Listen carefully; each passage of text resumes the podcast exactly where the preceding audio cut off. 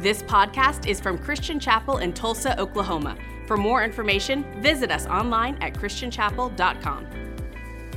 Hey, good morning. If we haven't met, my name's Chris. I'm the pastor here at Christian Chapel. And whether you're in the room or online with us, we're thrilled you're making part of your Sunday worshiping together with us. We're in the middle of a message series that we've called Witness Tell Your Story, and over the past, I think, 4 or 5, 6 weeks now, we've been exploring some of the New Testament conversion stories where people encounter Jesus, their lives are changed by Jesus, and then he not only sets them on a new path, but he often uses who they used to be as part of who they are now, and uses their story to tell other people about his grace, his mercy, his forgiveness, and new life.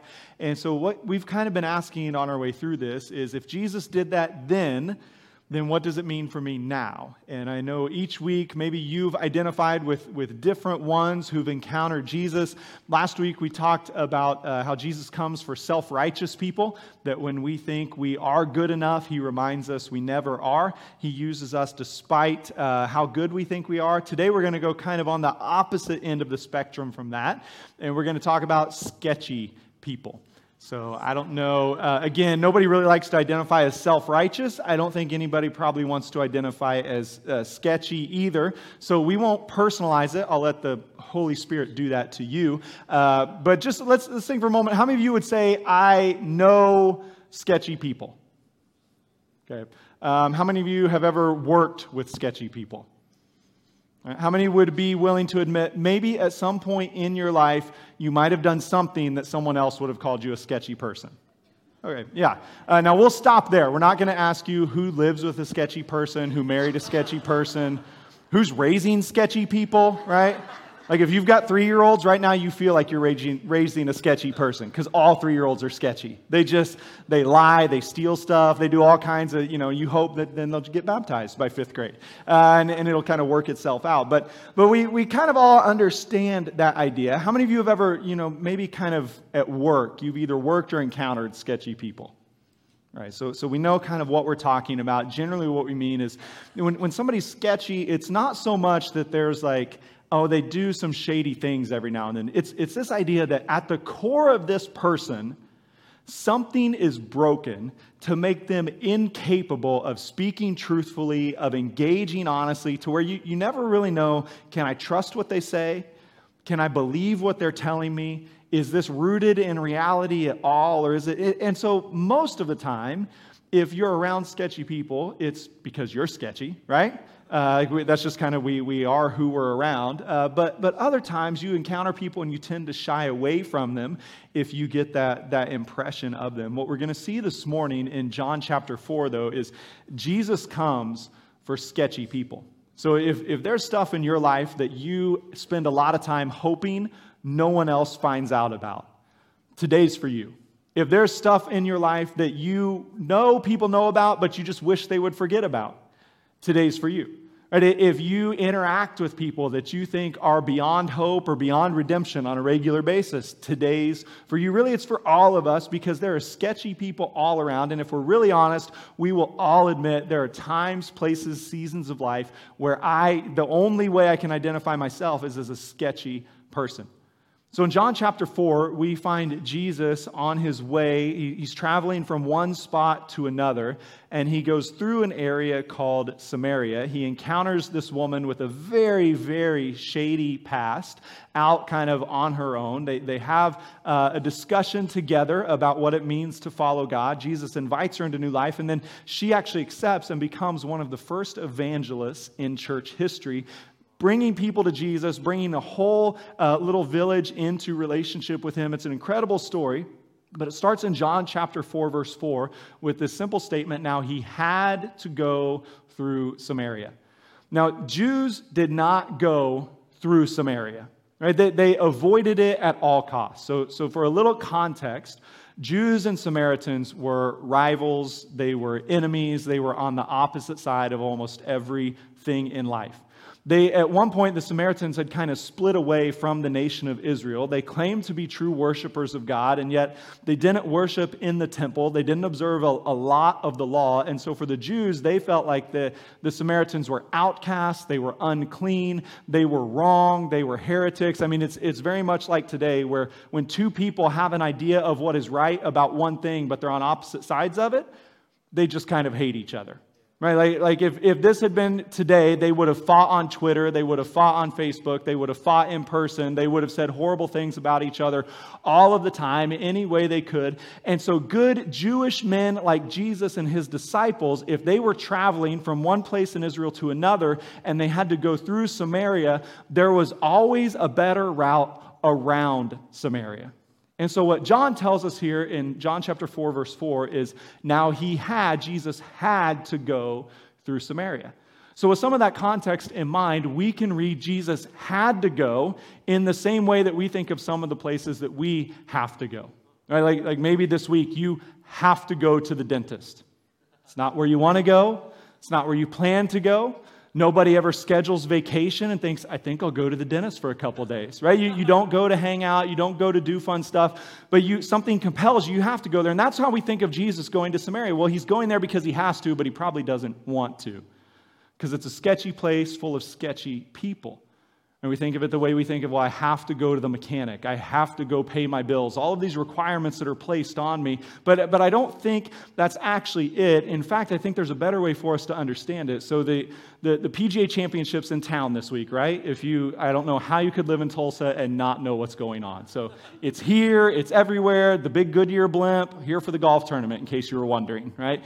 So they're there, and I don't know about you, but I've got several friends who they have been blessed with jobs where this week they've been able to say, I have to go to the golf tournament for work.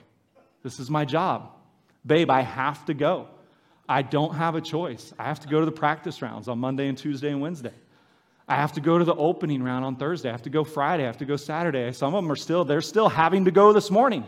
And they're having to go and they're out there. And the justification is, well, I'm hosting clients. Right, this is part of my job. I have to be here. Earlier this week, there was a friend from Christian Chapel who sent me a message and said, hey, I have 2 tickets to the PGA Championship on Friday. Would you like to come? And so I told Angie, babe, I have to go. Like, it's a church member. I think maybe there's some soul care that I can do as we're walking the fairways. Maybe Tiger just needs me to watch him and be an encouragement to him in this season of his life. But, just that, like, we use this phrasing at times. Sometimes we say we have to, when in reality, what should we say? I want to, or I get to, right? I want to go to the golf tournament. I get to go to the golf tournament, but we phrase it in terms of work because it just makes us feel better and kind of justifies, no, I'm working out here, working hard. So when we hear Jesus saying now he had to go through Samaria, I want you to put it more in that context. Jesus wasn't going to Samaria with some kind of begrudging, dragging his feet, head down, can't believe I have to go here. When it says he had to go to Samaria, we could easily read it. He wanted to go to Samaria, or he got to go to Samaria. This was a place Jesus wanted to go. And what John is teaching us is that Jesus goes to sketchy places. Right, which makes sense, because if Jesus came for sketchy people, he's only going to find them in sketchy places. He's going to go to them in the places that other normal religious leaders avoid. He's going to interact with the people that others normally turn away from.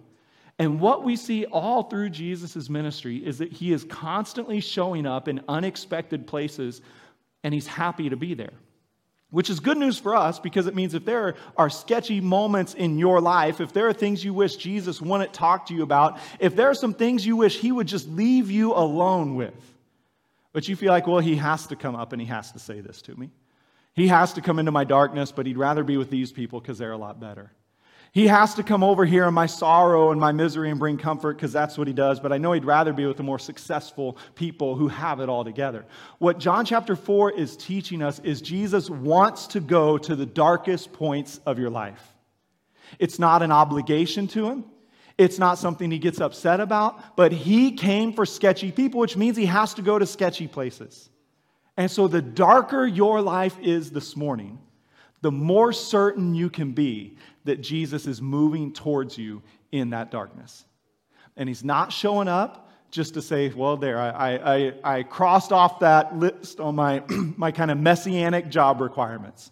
I did the things that God... No, he comes because he wants to be there, because he longs to draw you out of where you are and take you on a new path with him. So it's comforting to us if Jesus always shows up. And as you keep reading the story, we get a little more context. It's not just a sketchy place. It says he came to a town in Samaria called Sychar, near the plot of ground Jacob had given to his son Joseph. Jacob's well was there, and Jesus, tired as he was from the journey, sat down by the well. It was about noon. When a Samaritan woman came to draw water, Jesus said to her, "Will you give me a drink?" His disciples had gone into the town to buy food. So John's setting this up for us in a way that if we live in the first century, we immediately understand all the awkwardness of this situation. But for us, 2,000 years removed, a completely different culture, we maybe don't pick it up quite as quickly. So there's a couple things that are happening here. The first one we fully understand because we live in Oklahoma. Right? In Oklahoma, we know about heat. We know about when it's uncomfortable outside, right? Like July and August are coming for us. And it's that same, I don't know about you, it's the time of year where I wonder every year, God, why do I live here? Like, can we move Christian Chapel? Like, can all of us just agree in the summer we're going to move to the mountains? Like, if you'll be there, I'll be there. We can make it happen. We'll find a school to rent. It'll be awesome, right? Like, all of these things I wonder all the time because I hate the heat. I hate when it's 110 and humid. I hate when it feels like the wind is blowing and it's a blow dryer in your face. Like there's no pleasant part of that. And so we know as people who live in the heat, we know you don't do stuff in the middle of the day. Right? There's none of you that decide, hey, if I'm going to mow my lawn, I'm going to wait till noon. Right? You try to get it early in the morning or late in the evening. Sometimes you have to. If you're a runner, you know you don't run in the middle of the day in Oklahoma. Right? Unless you have a death wish. That's the only reason you do it. You don't work out. You don't do anything. We know early morning, late at night. Same thing in this context. Women went to the well early in the morning, late at night. It's a hot climate. You don't do hard physical labor in the middle of the day. And yet Jesus encounters this woman. She's a Samaritan. He's a Jew. She's a woman. He's a man. And he's going to know if she's showing up at the middle of the day, there's something wrong with her. And so what we're beginning to see, and we'll get into it more as we get into her story, is there is something in her past that's ruining her present. Right? There is something she has done. In a best case scenario, she's just bad at her job and shows up at the wrong time of day. In the worst case scenario, which it actually is, there's something in her that has isolated her from her community, where she has either been told by the other women of the town that she is unwelcome to go with them in the morning or the evening, or she has decided that she's tired of being mocked, she's tired of being ridiculed, and so she would rather go in the middle of the day than the end of the day. When she shows up at the well that day, she's literally symbolic of what sin does to you. She's carrying the weight of this one or two giant jars that she's going to fill with water. Her forehead is covered in sweat as a reminder to her that no matter how hard she works, she's never going to outwork her past. She's there and she's alone. She's isolated as a reminder that everything she has done has only ostracized her from her community. As we read through John chapter 4, when we talk about sketchy people, it's not just kind of a little lighthearted, yeah, I've done some shady stuff. It's a, no, when I embrace sin in my life, it always isolates, it always ostracizes it, it always drives me away from other people. It always makes me think I can work or earn my way out of this only to be disappointed that I can't. You see, when you're carrying that kind of weight from your past, it poisons everything you're doing in the present. It affects every relationship. It affects every interaction. It makes every low point even worse. It makes the high points not as exciting. And this is what's happening to this woman. Her past, she literally carries it with her everywhere she goes and everything she does. She can never escape it. And yet Jesus shows up, and despite all of the obstacles, he engages her in a conversation.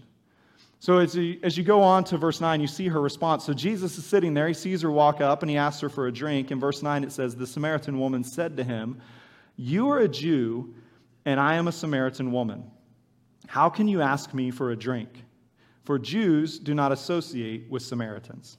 Right, so John, as he writes his gospel, he makes sure we understand exactly what's going on.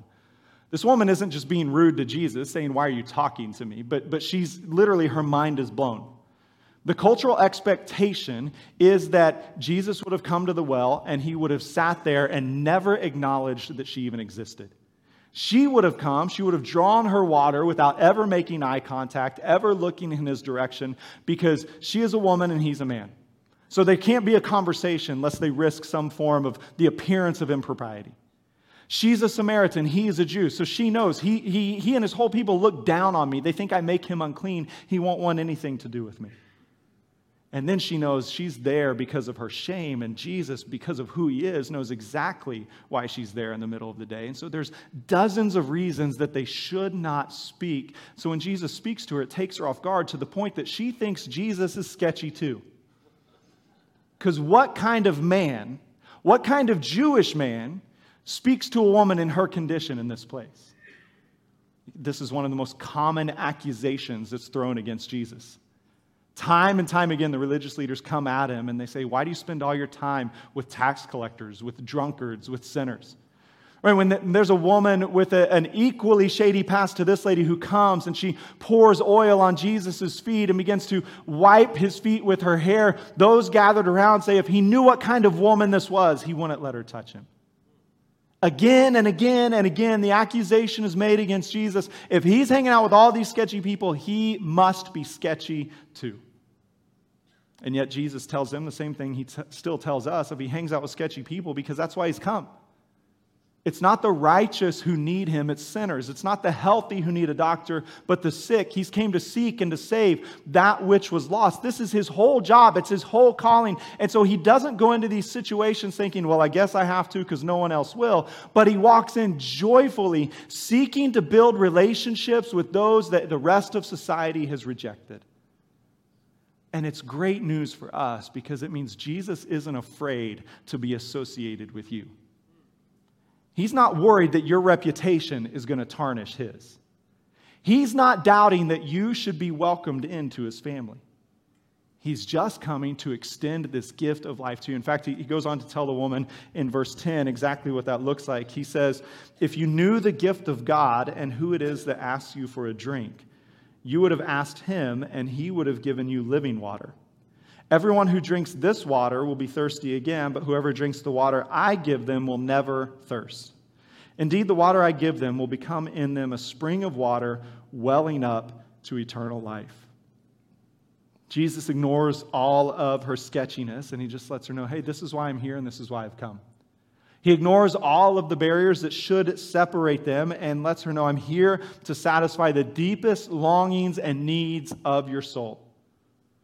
It seems that the woman is at least somewhat receptive to this idea, but before Jesus finishes his time with her, it seems almost like there's one quick twist of the knife.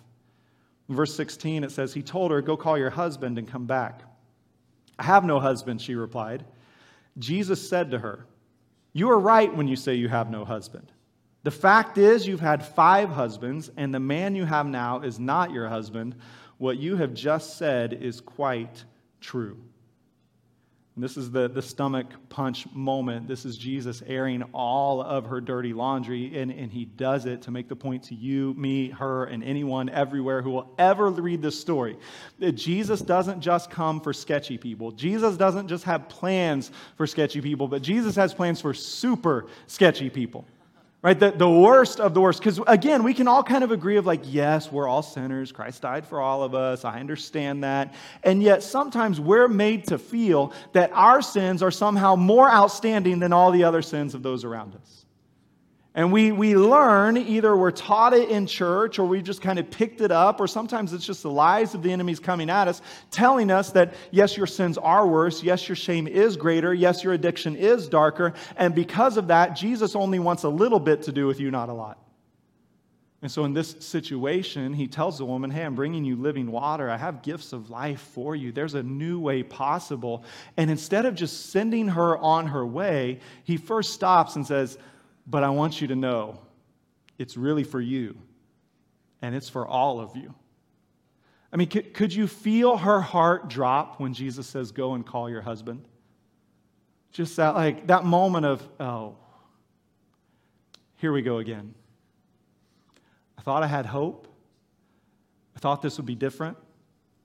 I thought this would be the place where maybe this new teacher wouldn't know my past. And yet he's went straight to it. And so she tries to kind of wiggle around it by just saying, I don't have a husband. Probably hoping that Jesus would say, don't worry about it. Go get a friend and come back. But Jesus doesn't do it. He's directed the conversation to get to this darkest point in her life. So he says, I know you don't have a husband. In fact, you've had 5 husbands. And the one you have now is not your husband. Now, we're never told what happened in her first 5 marriages. We don't know if they left her, if she left them. We don't know if there was unfaithfulness on one side or the other. We don't know if maybe some of them died, maybe all of them died. We have no idea. All we know is if you've been married 5 times, life has been hard. It's been difficult. It's been filled with heartache, filled with grief, filled with loss, filled with rejection and pain. And there's a world around you looking at you and judging you every single time. And then when Jesus highlights the fact that, so you've had 5, and actually the one you're living with now, you're not even married to. She thinks probably at this point, well, surely this has disqualified me from this living water. Now that he knows everything about me, I'm sure he doesn't want anything to do with me. You can feel her dejection, and it almost seems cruel of, why would Jesus do this? Why does he go out of his way to call out the most embarrassing parts of her life? I think the reason he does it is so that she knows he knows everything about her, and he still loves her. He knows everything she's ever done, and he still has plans for her. So that she knows the living water he offers is not just living water that's going to come and cover over who she used to be, but it's living water that's going to come and flow down into the deepest, darkest parts of her soul. And Jesus still does the same thing for you and I. When Jesus shows up in our life, he brings with him the conviction of the Holy Spirit.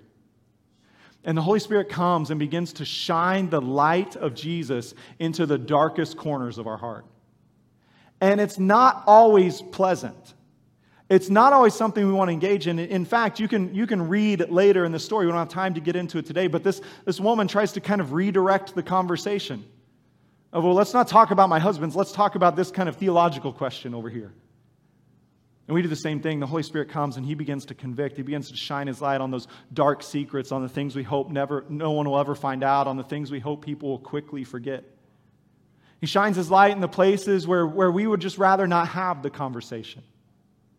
And in John 4, we're reminded that Jesus loves to talk to us about the things that we don't want to talk to anyone about. There's no corner of your heart that Jesus doesn't care about. There's no part of your past that he doesn't want to address. There's no struggle that he's unconcerned with. When he says he is living water that flows up from the depths of your soul, it means he goes deeper and works more powerfully than anything the enemy has planted in your life. But then we can also understand that the woman, she needs to know Jesus knows who you are and what you've done. Because in a moment, he's going to tell her, now go back and tell everyone. But she has to know that Jesus knows all of it already. Because if not, she's going to go back to town and they're going to immediately dismiss her. They're going to start throwing her past against her as reasons they can't believe her. And it's the same thing for you and I. If we won't let Jesus work deeply in our heart, then as soon as we start to take a couple steps on this new path he has, the enemy will weaponize our past against us and use it as a reason we can't pursue the future God has for us. That's why Jesus does a deep work of healing in every single one of us. It's not to rub your face in your failures. It's to set you free from all of them. It's to enable you to say, that might be who I was, but Jesus knows all about it. He set me completely free. And not only do I not have to do that, but I don't even have to be ashamed that that's who I used to be. That's just part of my story. But for far too many Christians, stop short of that point. The Holy Spirit comes and begins to convict in those corners that we haven't surrendered. He comes to speak about the parts of our past that we've never been honest about and never let Jesus work in. He comes to tug at the things that we think we have hidden away where they'll never be seen or known by anyone else, and to remind us that he's come to bring life and life to the full, and that means into the deepest and darkest corners of our heart, but we decide we don't want it. It's not worth the work. It's not worth the effort. I don't want to risk the embarrassment. I don't want to risk the vulnerability. So Jesus, just let me have that, and you can have everything else. But in the same way, baptism symbolized for us this morning, like nobody who was baptized just got a little wet. Right? I mean, this is a new little baptism tank for us, and I know you can't see it, but they come and they sit down, and there's a little shelf that I lower them back down on. First service this morning, we had one or two people, I forgot to tell them, like, I'm going to lower you down until your head touches the bottom, because that's the only way the water's going to cover your face. So there were a couple of them I lowered down, and that last, 3 inches, they were kind of fighting me. Pushed them all down. They all got completely wet, right? We're not doing a halfway baptism. Nobody's getting up with his hair's not wet. They are all getting all the way wet, right? Baptism by immersion, not baptism by kind of immersion. That's what we believe in. That's what we practice. I think it's a model of what the gospel shows us. When you come to Jesus, it's not, hey, he's going to dunk you all the way down except for the last little tip of your nose. It's not, hey, he's going to save you except for that last little thing, that last element of shame, that last little addiction. He comes to set you completely and totally free, which means he's going to talk to you about the things you don't want to talk about. He's going to convict you in the spaces you'd rather he leave you alone. He's going to love you enough to reveal the depths of your soul so that you know he sees you at your worst. And he loves you and has a plan for you. This is what he does with this woman. He's not trying to be cruel. He's not trying to be vindictive. He's not trying to elevate himself above her. He's just letting her know, I see everything in your life, and I still love you, and I still have a plan for you. Sometimes for some of us, we've picked up the idea somewhere along the way that Jesus loves 98% of us. And there's the last 2% in each of our hearts that he's still thoroughly disgusted by and doesn't want anything to do with. And he's just hoping we can manage it on our own. Yet what we see in John chapter 4, what we're reminded of in baptism, is the salvation Jesus brings is complete and thorough.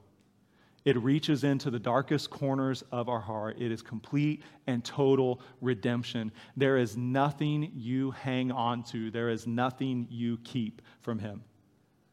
And when you begin to embrace that kind of new life, you can't help but tell your story. That's what we see happen in John chapter 4. It says, "Then leaving her water jar, the woman went back to town and said to the people, 'Come and see a man who told me everything I ever did. Could this be the Messiah?' They came out of the town and made their way toward him. Many of the Samaritans from that town believed in him because of the woman's testimony. He told me everything I ever did. So when the Samaritans came to him, they urged him to stay with them, and he stayed 2 more days. And because of his words, many more became believers. They said to the woman, 'We no longer believe just because of what you said. Now we have heard for ourselves, and we know that this man really is the Savior of the world.'" When sketchy people are changed by Jesus, they have great stories to tell. And when you know Jesus has changed the sketchiest parts of your heart, you can't help but tell other people. I mean, notice her reaction. As soon as she understands Jesus knows me fully, he is the Messiah, and he has a plan for my life, she forgets why she even came to the well that day. She leaves her jar behind, and she sprints back to tell the people who've rejected her how great Jesus is. I mean, she runs back in. She's not saying, "Oh, this is awesome. He knows me, and now I can pretend that number 6 is the first one. I can move to a new town where nobody knows me. I can start over fresh." She doesn't do that. She runs back to town, and she says 2 things that probably made the whole town roll their eyes. The first thing she does is she comes in, she says, "Come see a man." This woman's been married 5 times. She's living with number 6. She's had a lot of "come see a man" conversations. Now, there's been a lot of times where she's told him, "Hey, this is the one. Hey, come meet the one. Hey, come meet the one. Hey, come meet the one." And she's been let down again and again and again and again. But this time there's something different in her eyes. There's something different in her tone because there's something different in her heart. And her message to her community is, come see the man who told me everything I've ever done. Jesus knew everything she'd ever done. She knew everything she'd ever done. But I don't know if any of you have ever lived in a small town or not. You know who else knew everything she'd ever done?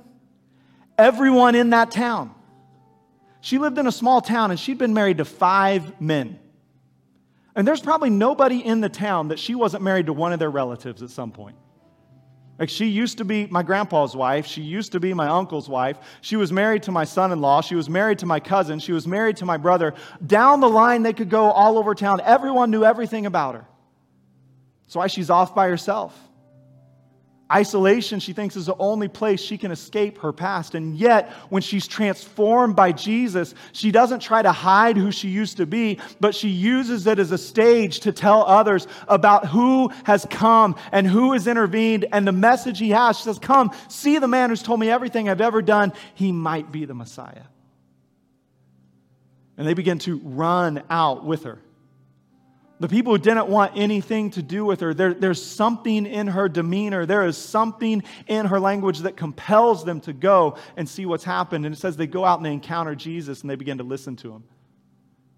And they too are taken by him and they invite him to stay with them for 2 more days. In that days, Jesus continues to teach them. He continues to reveal who he is to them. And it says that many of them believe in him. And they tell the woman, now we believe, not just because of what you told us, but because we have heard from him ourselves. And it's really just a big reminder to us that we have to let Jesus use our stories. Your story isn't going to save anyone, but your story will create a space for Jesus to save them.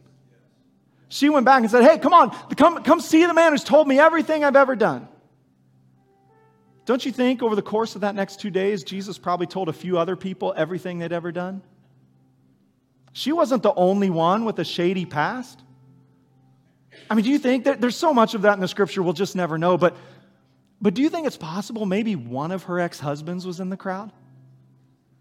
And maybe Jesus told him about everything he'd ever done? Maybe he told him how he had wronged her? Maybe, we don't know. All we know is the people of the town look at her and they tell her, we believe, not just because of what you said, but because you introduced us to him and he told us. They receive Jesus as the one who has the words of life. And this woman with a sketchy past, with a sketchy story that no one wants to interact with, she becomes the first evangelist in the church. She preaches that Jesus is the Messiah before any of the disciples preach that Jesus is the Messiah. That group of Samaritans are some of the first people in the world to place their faith in Jesus as the Messiah. And it all started with one woman being willing to tell her sketchy story. And she said, you all know it, so here's who I am. Come see the man. Come meet the one. And for some of us this morning, that's going to hit us in 2 ways. For some of us, it's a realization that there's some sketchy parts in my heart and my mind. There is darkness that I've become comfortable with. And this morning, you need to hear the voice of the Holy Spirit saying you are not meant to live that way. Jesus has come to bring complete and total freedom. His living water won't just cover over your sin, but it will flow down to the deepest, darkest parts of your soul and will begin to well up within you like a spring of living water, pushing up and pushing out everything that is not compatible with his new life. And for others of us, Jesus has done that for us. But somewhere along the line, we've been deceived that we can't tell the story of who we used to be. You've bought into the lies that if people know what you used to do, if they knew who you were before Jesus, they wouldn't want to hang out with you anymore. They wouldn't want to be around you anymore. But what we learn from John chapter 4 is your story contains the seeds of salvation for those around you. Right? And here's the other thing. We always think that we have somehow like covered it up and no one knows how sketchy we used to be. They almost always know.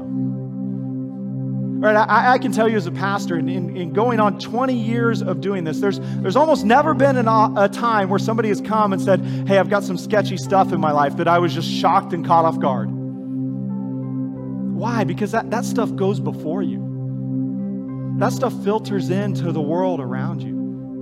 We can see that darkness on your face. We can sense that loss in conversations. So every time I've had those talks and somebody says, hey, there's stuff in here, it's not a, oh, that's gross, get away. But instead the response is, thank God. So glad you're ready to talk about that. Now let's see what Jesus wants to do. Let's begin a path of restoration and healing. Let's let him work deeply and fully. And he does it again and again and again. I know my willingness to let the Spirit work in the dark corners of my heart has been enabled by the willingness of those who've gone before me to share their stories. Now it's my job to share with those who are coming after me. It's your job to share with those who are coming after you. So whichever side you land on, either, hey, there's some dark spaces and I need Jesus to work, or Jesus has worked and I need to tell my story. There's a response that's required from every single one of us today to participate in the life that Jesus is bringing to us. Will you stand with me? I want to pray for you. The band's going to come and lead us in a final song. Jesus, we come today recognizing that you came for us at our lowest moments.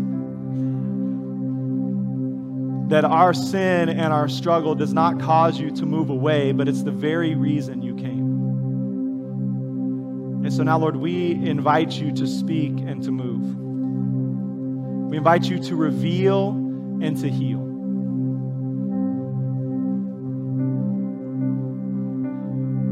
Before we move on, will you take your hands and put them out in front of you with your palms facing towards the sky with me?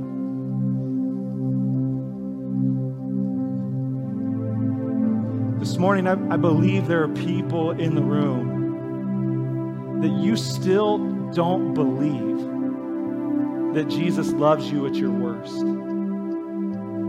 You still don't believe that you can confess and be accepted.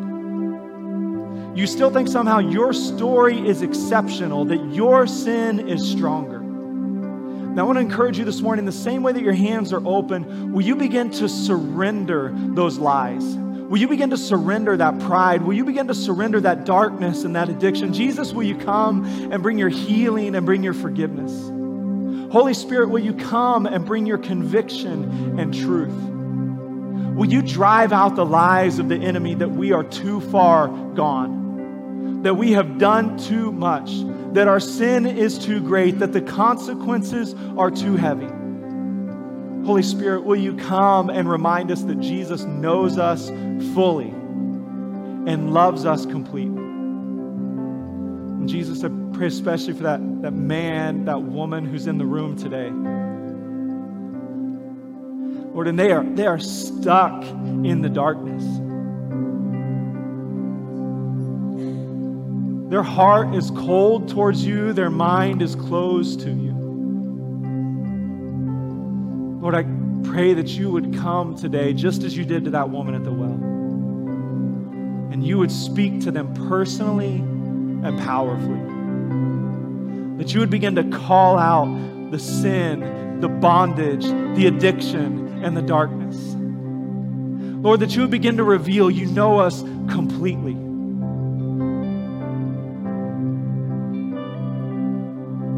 God, begin to show us that you see the waste. Lord, you've seen the unfaithfulness. You've seen the deceitfulness. You've seen the ways, Lord, that we have harmed those closest to us. And Jesus, in spite of all that, you're still moving towards us today. So Holy Spirit, will you come and bring freedom and life? Jesus, will you well up like a spring of living water? Will you begin a deep work in our individual hearts and minds? Will you push up and push out the lies of the enemy and the effects of sin? Will you begin to restore and renew, to heal and redeem? Will you turn our hearts back towards you, back towards our husband, back towards our wife, back towards our kid, back towards our parents? Will you begin to mend relationships? Will you begin to restore integrity?